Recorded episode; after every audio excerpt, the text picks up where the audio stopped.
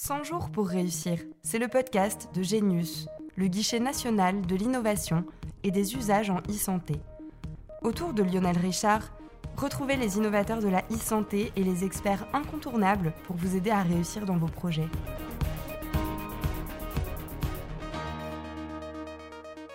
Bonjour à tous, vous écoutez 100 jours pour réussir, le podcast à destination des innovateurs et entrepreneurs dans le numérique en santé, mais aussi de toute personne curieuse de ce domaine. Ce podcast est produit par Genius, le guichet national de l'innovation et des usages en e-santé. Dans cet épisode, nous parlerons de l'accessibilité de solutions numériques aux personnes en situation de handicap. Pour ce faire, nous recevons Annie Lelièvre, chargée de mission accès aux soins des personnes vivant avec handicap au ministère des Solidarités et de la Santé. Nous recevons également Sébastien Vermandel, chef de projet APF France Handicap.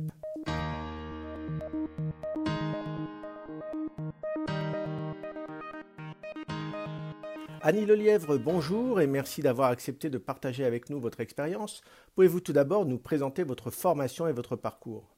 Bonjour et merci pour cette invitation. Donc Annie Lelièvre, je suis euh, en charge de l'accès aux soins des personnes en situation de handicap euh, au ministère des Solidarités et de la Santé. J'ai une formation en économie de la santé et en droit médical et je suis diplômée de l'école des hautes études en santé publique, donc le HESP. Et après dix ans en tant que directrice d'établissement, j'ai dirigé pendant quatre ans le pôle autonomie de la Fédération hospitalière de France. C'est une fédération qui réunit l'ensemble des hôpitaux publics, des établissements de santé mentale, ainsi que les EHPAD, les établissements d'hébergement pour personnes âgées dépendantes, et les établissements assurant la prise en charge du handicap. Et depuis 2019 euh, maintenant, je suis en charge de l'accès aux soins des personnes en situation de handicap, de l'autisme et des troubles du neurodéveloppement au sein de la Direction générale de l'offre de soins du ministère des Solidarités et de la Santé. Vous travaillez au sein de la DGOS, la Direction générale des offres de soins, et vous copilotez un groupe de travail sur l'accessibilité de la téléconsultation pour les personnes en situation de handicap. Que couvrent vos activités? Alors en effet, je copilote ce groupe de travail qui est relatif à l'accessibilité de la téléconsultation pour tous et en particulier aux personnes en situation de handicap.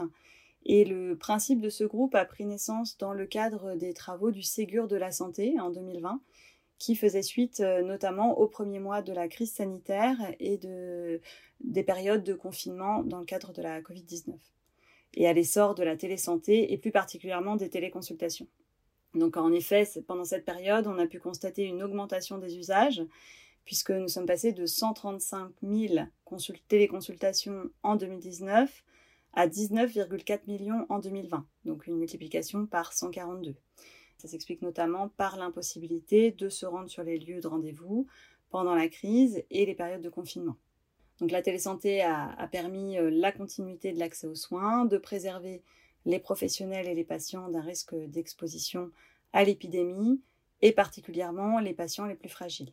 Dans un souci de, que cette euh, évolution du numérique en santé bénéficie à tous, il est apparu essentiel de mener une réflexion sur l'accessibilité de la télésanté pour tous, avec pour objectif l'autonomie des personnes qui sont dans une situation de handicap, et ce, quel que soit le handicap.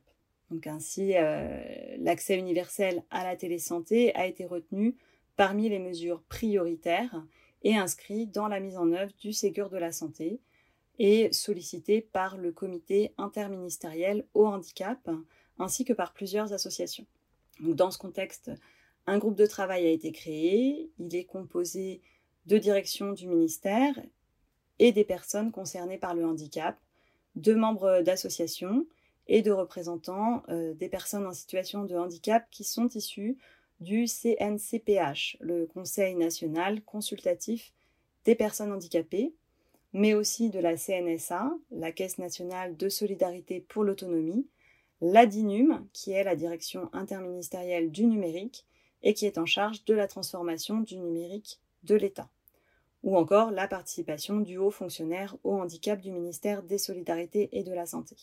les travaux sont menés tout au long de l'année 2021 avec pour mission notamment la création d'outils et de recommandations très concrètes d'ici la fin de cette année.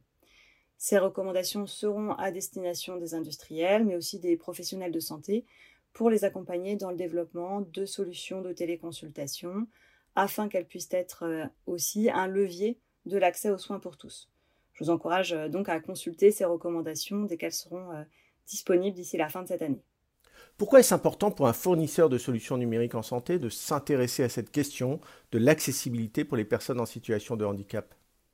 Alors, tout d'abord parce que c'est un droit universel hein, qui est inscrit dans la Convention relative aux, droits des personnes euh, handicapées qui a été adoptée en, 2006 par euh, l'ONU et qui rappelle la nécessité de prendre les mesures appropriées pour assurer aux personnes en situation de handicap l'accès à l'information et à la communication, y compris au système de technologie de l'information et de la communication et aux équipements et services ouverts ou fournis au public. Ce sujet est important parce qu'il a un fort enjeu éthique euh, qui se fonde sur un, principe d'égalité. Et les acteurs de la société, les acteurs du secteur de la santé ont un véritable rôle à jouer dans cet accès.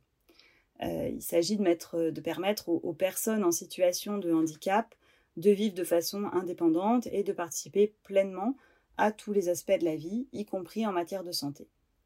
C'est un enjeu d'exemplarité et d'impulsion pour ce champ d'activité qu'est la santé avec euh, pour ADN l'humain au cœur de ses préoccupations. Mais ça peut être aussi un levier différenciant pour les industriels en capacité de porter cette image et ses valeurs. On peut également voir ça comme un avantage concurrentiel majeur. On parle de personnes vivant avec un handicap. De quel public parle-t-on exactement? La définition de, l'Organisation mondiale de la santé euh, jusqu'à celle de la loi handicap de 2005, les, périmètres qui sont pris en compte pour mesurer la population concernée euh, par le handicap peut varier. Euh, toutefois, quelques, quelques chiffres en fait permettent de prendre la mesure du sujet et de se rendre compte de la population euh, concernée. Selon les sources donc et le périmètre de handicap pris en compte, c'est aujourd'hui entre 10 et 12 millions de Français sur 66 millions qui sont touchés par un handicap, soit 20% de la population. Le handicap peut être moteur, psychique, mental euh, ou encore sensoriel. On compte par exemple 1,5 million de Français atteints d'une déficience visuelle et 4 millions de personnes qui souffrent d'un déficit auditif. Donc évidemment, cette classification n'est pas cloisonnée. Les formes de handicap euh, que je viens de vous citer peuvent être cumulées, elles peuvent être de naissance, acquises au cours de la vie, mais aussi permanentes ou temporaires à la suite d'accidents de la vie, ce qui fait que ça porte à 40% la part de la population française qui est confrontée à une situation de handicap de façon temporaire ou permanente. Donc on voit bien qu'au-delà des, chiffres et des définitions, euh, ce qui compte avant tout, c'est la diversité des situations rencontrées et euh, l'important c'est de prendre la mesure de cette diversité des besoins. Ça doit inviter à penser les solutions en matière de santé de manière la plus accessible euh, pour ceux qui en ont très souvent besoin. Et puis de manière générale, euh, il ne faut pas oublier que lorsqu'on rend accessible aux personnes euh, en situation de handicap, on pense euh, souvent une solution plus universelle, plus confortable et souvent plus ergonomique.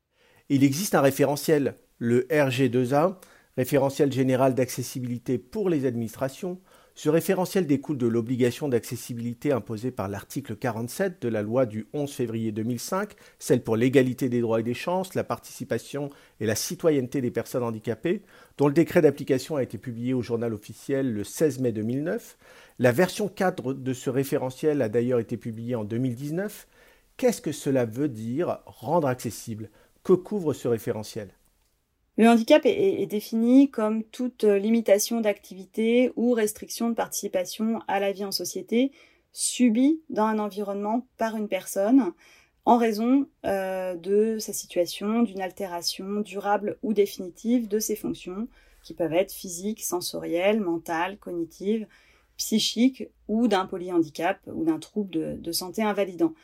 Ainsi, on comprend que le handicap, la limitation de l'autonomie peut être majoré dans un environnement non adapté. Cette définition s'applique ainsi euh, tout à fait à l'environnement numérique qui ne permettrait pas euh, une aisance optimum pour des personnes en situation de handicap.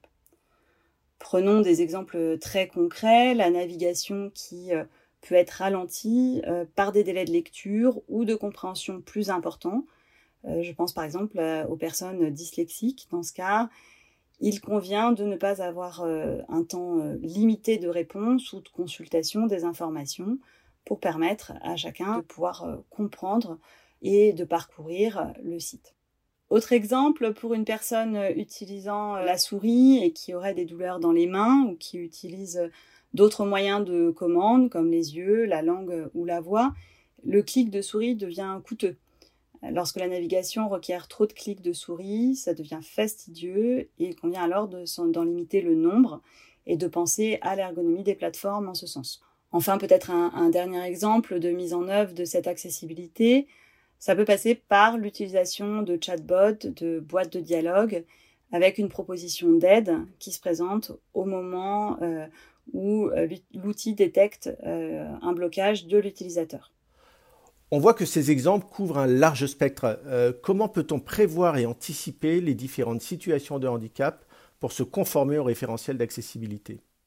Alors en effet, il existe un, référentiel euh, général d'amélioration de l'accessibilité, plus souvent nommé RGAA ou RG2A depuis euh, donc 2009 et dont la dernière version date de 2019. Euh, il est édité par la Direction interministérielle du numérique, la DINUM, et il s'agit d'un référentiel qui s'impose aux personnes morales de droit public, ainsi qu'aux personnes morales de, droit privé délégataires d'une mission de service public. Dans ce cas, il convient euh, de porter euh, la mention de conformité en page d'accueil du site ou de la solution. Mais c'est vrai qu'au-delà de l'aspect obligatoire, ce référentiel regroupe et liste les critères auxquels il convient de répondre pour penser une solution accessible. Et c'est en cela que ça peut être euh, un outil pour tout industriel qui souhaite s'engager dans cette démarche éthique. La DINUM euh, produit euh, pas mal de contenus, d'outils disponibles sur son site, de MOOC, d'outils de sensibilisation ou de diagnostic, qui permet de s'assurer et d'être accompagné pour la mise en œuvre de ce référentiel. Donc pour revenir au référentiel très concrètement, il s'appuie sur quatre principes. Il faut que les éléments de conception de la solution numérique soient perceptibles, utilisables, compréhensibles et robustes. Premier principe, perceptible, ça signifie que la perception visuelle et auditive du contenu par l'utilisateur doit être facilitée. Il faut proposer des équivalents textuels à tout contenu non textuel ou encore le contenu puisse être présenté de différentes manières sans perte d'information ni de structure par exemple en utilisant une mise en page euh, simplifiée. Deuxième principe, euh, il faut que les éléments de conception soient utilisables. Il s'agit de, fournir à l'utilisateur des éléments d'orientation pour naviguer, trouver le contenu, euh, de rendre toutes les fonctionnalités accessibles au clavier, de laisser à l'utilisateur suffisamment de temps pour lire et utiliser le contenu, et surtout ne pas concevoir de contenu susceptible de provoquer des crises d'épilepsie. Le troisième principe, il faut que ces éléments soient compréhensibles. Ça veut dire faire en sorte que les pages fonctionnent de manière prévisible et euh, aider l'utilisateur à corriger les erreurs de saisie. Et enfin, quatrième principe, il faut que ces éléments soient robustes, c'est-à-dire qu'il est nécessaire d'optimiser la compatibilité avec les utilisations actuelles mais aussi futures, y compris avec les technologies d'assistance et d'interfaçage. En prenant l'exemple par exemple d'un logiciel qui permettrait la transcription en braille. Rendre sa solution numérique accessible aux personnes en situation de handicap est-il complexe et coûteux? Y a-t-il un coût de mise en conformité? Il n'est pas possible d'évaluer un prix euh, de mise en conformité qui serait, un prix, euh, un forfait. Euh, évidemment, ça dépend tellement du, contexte, des équipes, de la volonté managériale, de la dimension de la solution. toutefois, il est possible d'affirmer que cette accessibilité passe nécessairement par le code HTML et non pas par des outils extérieurs. Et en cela, de mesurer l'importance de la prise en compte de cet aspect dès la conception de la solution. En effet, certains outils complémentaires peuvent apporter un confort sur la solution a posteriori, mais cela ne remplace pas l'outil pensé accessible dès le départ. Euh, cette adaptation, elle est difficile, elle est parfois même impossible, et dans ce cas, elle est souvent plus coûteuse quand elle est réalisée a posteriori. Euh, si on prend euh, l'exemple d'une construction, d'une maison, il est euh, en effet possible d'installer après construction une aide pour gravir un escalier, un espace plus large pour permettre de s'asseoir dans la douche ou encore des largeurs de portes et de couloirs plus importantes. Et ça sera nécessairement plus difficile, coûteux, sans pour autant avoir l'assurance que cela permette d'aboutir à une organisation de l'espace qui répondent à tous les besoins d'une personne en situation de handicap, que ce soit un handicap permanent ou même temporaire. Donc on voit bien par cet euh, exemple que pour euh, parvenir à cette prise en compte de l'accessibilité, euh, il faut le penser dès la conception de la solution. C'est vraiment ce qui semble important et dans ce cas de penser la formation des managers, des designers, des développeurs, bref de tous les membres de l'équipe, que tous soient sensibilisés à cette nécessaire accessibilité. Ensuite, la conformité au, RGA doit être euh, intégrée au process à toutes les étapes du projet, euh, spécification fonctionnelle, maquettage, design, etc., pour ne pas devoir revenir ensuite en arrière ou réaliser des, modifications a posteriori. Ça nous permet d'aborder euh, un autre aspect de la mise en accessibilité qui semble fondamental, c'est la co-construction. Pour ça, euh, une personne experte peut être euh, présente tout au long du projet ou euh, il est possible de solliciter des usagers experts pendant la création de la solution.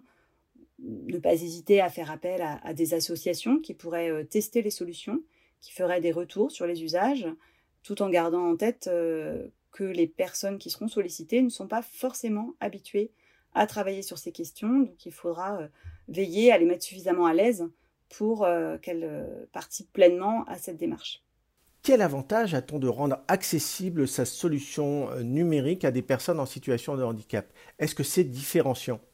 Cette démarche participative, cette, réflexion éthique de, conception d'un outil numérique en santé accessible à tous, ça représente un enjeu éthique, mais ça aussi un enjeu, un aspect différenciant. Concevoir une solution à l'usage des professionnels de santé, qui prend en compte la dimension de l'accessibilité universelle, euh, cette démarche positionne en tant qu'acteur de santé engagé.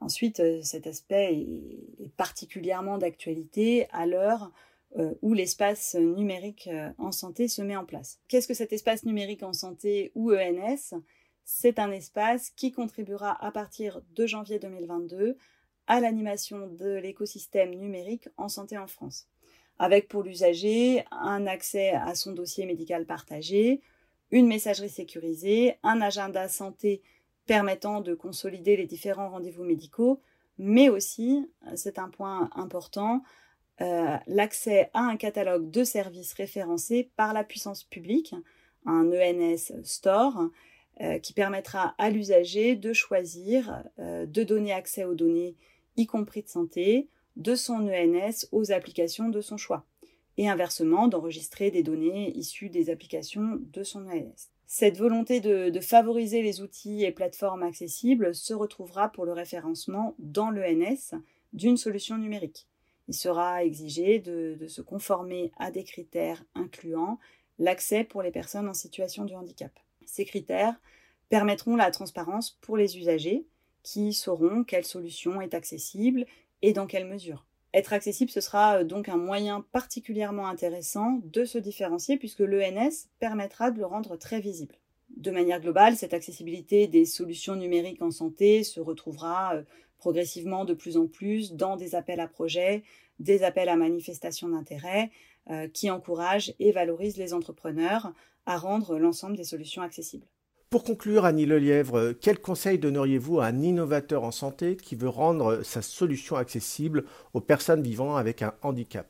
Quand on pense une solution en prenant en compte cette euh, accessibilité et les besoins spécifiques, et, tout particulièrement lorsqu'il s'agit d'une solution en santé, euh, c'est ne pas oublier qu'elle s'adresse potentiellement à des personnes en situation de handicap, permanent ou temporaire.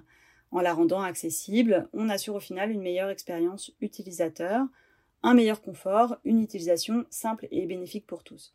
En pratique, c'est ce qui semble aujourd'hui incontournable et qui a été clairement identifié par les experts du groupe de travail sur l'accessibilité de la téléconsultation, ce sont trois principes. C'est avant tout s'appuyer sur le référentiel général d'amélioration de l'accessibilité, le RGA en ayant en tête qu'un service numérique accessible est certes plus facile à utiliser pour les personnes handicapées, mais au final euh, de meilleure qualité pour tous. Le deuxième conseil, c'est de penser cette accessibilité dès le début du projet, dès sa conception, dès la conception de la solution.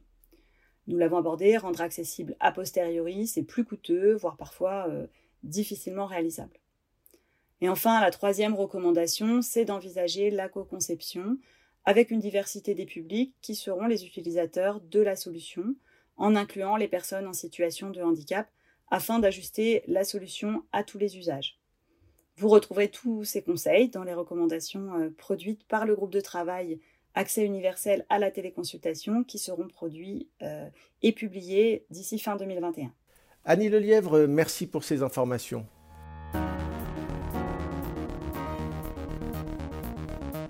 Vous vous posez des questions sur l'accessibilité des solutions de santé numérique pour les personnes vivant en situation de handicap Élément de réponse avec Sébastien Vermandel, chef de projet APF France Handicap. Sébastien Vermandel, bonjour et merci d'avoir accepté notre invitation. Pouvez-vous tout d'abord euh, nous présenter votre formation et votre parcours?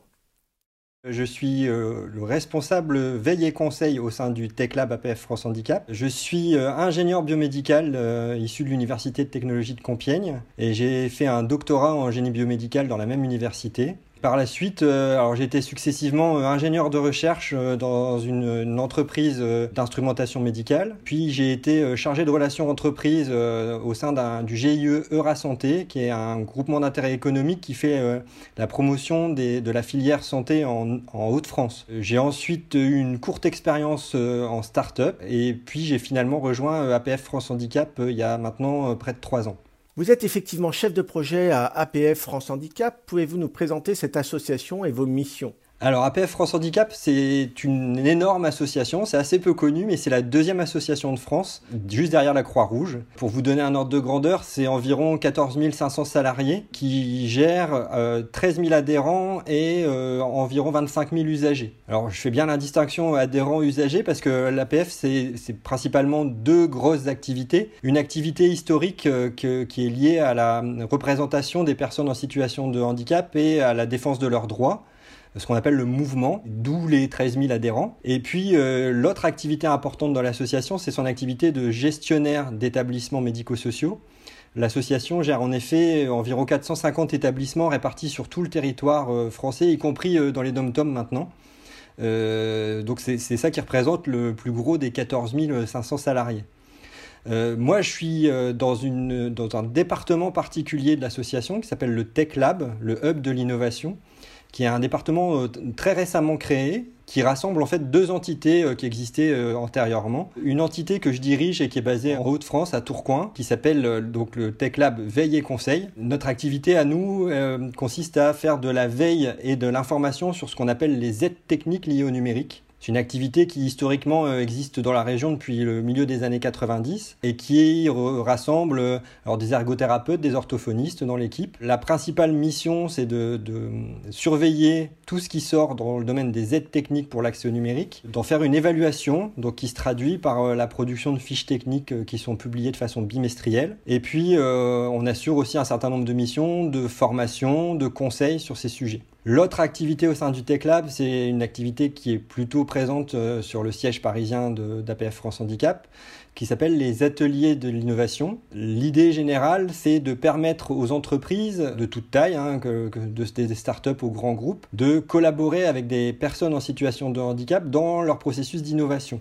Donc on met à disposition à la fois des panels d'utilisateurs avec des profils divers et variés, mais tous en situation de, de handicap, ce qu'on appelle des extreme users. Et puis on met aussi à disposition des méthodologies parce qu'il faut forcément adapter les méthodologies de recueil de données aux différents types de handicaps qu'on peut rencontrer. À la suite de ce travail, vous avez publié plus de 500 fiches techniques d'évaluation de solutions pour des personnes en situation de handicap. Vous avez aussi une chaîne YouTube sur laquelle on trouve une soixantaine de tutoriels vidéo. Pourquoi est-ce important de faire ce travail d'évaluation d'accès à l'accessibilité? C'est important pour deux grandes raisons. La première, c'est que les professionnels de l'accompagnement des personnes en situation de handicap euh, n'ont pas forcément le temps de faire ce travail, alors que, on le sait tous, hein, dans le domaine des nouvelles technologies, euh, les nouveautés, c'est quasiment tous les jours. Juste pour l'anecdote, Apple a fait une keynote hier soir où ils ont annoncé euh, une vingtaine de nouveautés sur iOS liées à l'accessibilité. Donc on, est bien sur des, nouveautés euh, récurrentes. Et donc du coup, l'association a fait le choix de tenir informer ses équipes par notre intermédiaire. Donc c'est vraiment très très très euh, important. C'est au sein même du projet associatif, en fait, cette notion de progrès, enfin d'insertion par le numérique, d'inclusion par le numérique est vraiment affirmée et d'où l'existence de, notre structure. Le deuxième point, c'est que euh, en fait, on se rend compte que pour avoir le, bon outil, il faut avoir la bonne information. Et donc du coup, c'est très important pour nous aussi de délivrer des informations euh, à la fois euh, qualitatives et objectives sur tous les outils qui sortent pour éviter un choix par défaut. C'est pas parce qu'on on est en situation de handicap qu'on n'a pas le droit d'avoir le meilleur accès possible aux outils numériques. C'est devenu capital. Alors il y a, encore peut-être 8-9 ans, euh, on se posait même pas la question de l'accès au numérique. Euh, ce qui primait avant tout, c'était euh, la mobilité des personnes en situation de handicap et leurs droits. Les événements récents ont encore accéléré la chose. le numérique, c'est devenu un indispensable. Clairement, on ne peut pas travailler, on ne peut pas avoir accès aux formations, à l'éducation, à la scolarité si on n'a pas accès aux outils numériques maintenant. Le confinement, les confinements qu'on a tous connus ont encore accentué cette pression du numérique. Et donc du coup, c'est vraiment important de maintenir les, informations à jour pour tous ces outils. Au sein du Tech Lab, vous parlez d'innovation inclusive. Pouvez-vous définir ce concept? Quelles questions doit se poser un porteur de projet en santé numérique qui veut rendre accessible sa solution? L'objet, c'est de prendre en compte les besoins de tous les utilisateurs, y compris euh, les besoins des utilisateurs dits extrêmes. Alors, euh, les personnes en situation de handicap sont vraiment des utilisateurs extrêmes, mais globalement, on peut prendre en compte euh, les besoins des personnes euh, en précarité, les besoins des personnes en situation d'électronisme, les besoins des personnes âgées, et en fait, au final, on se rend compte que c'est des besoins qui en général convergent. Donc, le fait de prendre en compte le besoin d'une personne qui, pour des raisons physiologiques, a un tremblement, donc que ce soit une personne âgée ou une personne en situation de handicap, eh ben, ça va avoir un impact sur la conception euh, euh, d'un site internet par exemple, parce que si les boutons euh, sont trop petits et que la personne a des tremblements, elle n'arrivera jamais à cliquer dessus. C'est capital maintenant, dès les phases de conception, alors que ce soit du matériel ou du logiciel, de prendre en compte ses besoins particuliers. La principale question que doit se poser un entrepreneur, c'est est-ce que la solution que je suis en train de développer va vraiment être utilisable par tous? Alors l'association fait beaucoup d'actions militantes pour faire valoir les droits des personnes en situation de handicap, et donc on va au contact euh, des collectivités euh, territoriales, euh, des entreprises, en leur expliquant que c'est important que tout le monde puisse avoir accès aux services qui se proposés, ou au matériel, ou au logiciel, ou que, sais-je. La réponse qui nous est faite souvent, c'est bah, toute façon, les personnes en situation de handicap, elles viennent pas ici ou elles n'utilisent pas ce type d'objet. Et en fait, c'est une erreur parce qu'on se rend compte que ça représente, un, un marché important. On considère qu'environ 20% de la population est concernée par un, un handicap de quel type soit-il. Ce qui est vraiment important, c'est que ça représente aussi un marché financier. On a constaté par exemple que les premiers utilisateurs des services de vente en ligne, c'était des personnes en situation de handicap parce que ça leur révolutionnait la vie. Il n'y avait pas besoin de se rendre dans un lieu physique pour pouvoir acheter un produit. Et donc du coup, c'est bien d'avoir en tête que toutes les actions qu'on pourra faire pour faciliter la vie de ce public-là aura forcément de toute façon un impact pour le grand public. On a souvent l'habitude, dans le domaine de l'innovation inclusive, de considérer que la situation de handicap, elle peut être permanente, mais elle peut être aussi transitoire. Typiquement, euh, on peut avoir une hémiplégie et pas pouvoir utiliser son bras gauche, on peut avoir le bras cassé, ou on peut tout simplement rentrer des courses, porter un, un paquet et pas avoir la possibilité d'utiliser son bras gauche. Et dans les trois cas, on est sous une certaine forme euh, en situation de handicap, et donc toute conception qui prendrait en compte cet événement particulier qui consiste à dire je ne peux pas utiliser mon bras gauche, eh ben, euh, serait de toute façon bénéfique pour toute la population. Sébastien Vermandel, pour conclure, quel conseil donneriez-vous à un entrepreneur qui voudrait rendre sa solution de santé numérique accessible aux personnes en situation de handicap? Le premier conseil, euh, c'est d'impliquer le plus tôt possible et d'aller au contact le plus tôt possible avec des extreme users, donc des, personnes en situation de handicap. Pour faire ça, il y a des solutions relativement simples. Déjà, alors vous pouvez passer par le Tech Lab, puisqu'on a une activité d'atelier de co-création qui facilite la vie aux entreprises pour rencontrer ces extreme users. Vous pouvez également vous rapprocher euh, de toute association euh, de personnes en situation de handicap de proximité parce que la plupart du temps, elles ne demanderont pas mieux que de vous aider dans ce domaine-là. Alors pourquoi il faut le faire tôt? Parce que euh, plus vous tardez, plus vous allez avoir une idée déjà bien avancée, un produit déjà bien avancé, et plus ce sera cher en fait de, faire des modifications. Un exemple concret, on a été sollicité il y a quelques mois pour, pour évaluer un guichet de remise de chèques qui était censé être accessible aux personnes à mobilité réduite. Et le, guichet, quand il est arrivé, il était livré par un fabricant qui sortait déjà d'une série de fabrication.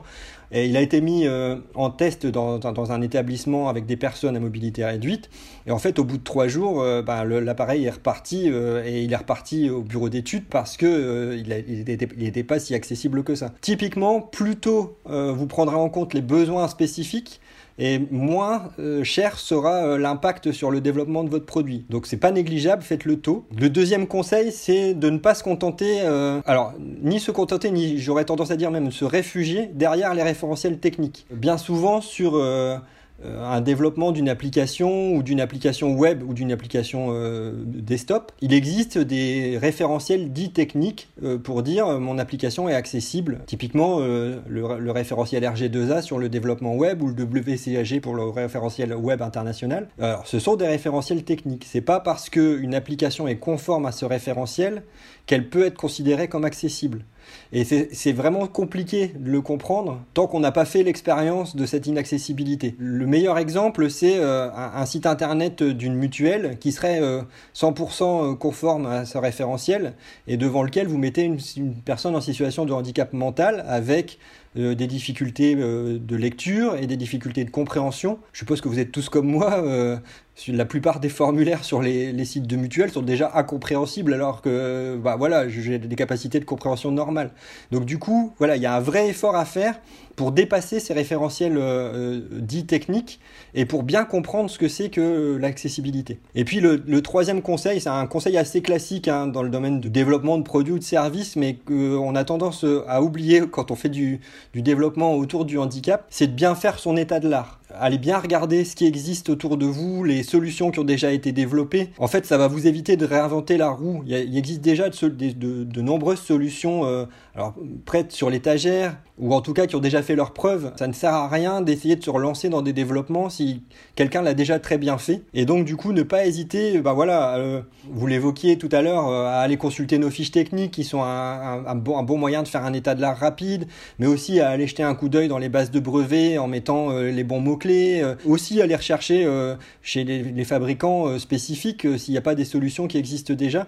C'est important de faire cet état de l'art, ça réduira aussi les coûts parce que ça vous évitera de développer des choses qui seront pas utiles parce que déjà faites par d'autres. Sébastien Vermandel, merci pour ces informations.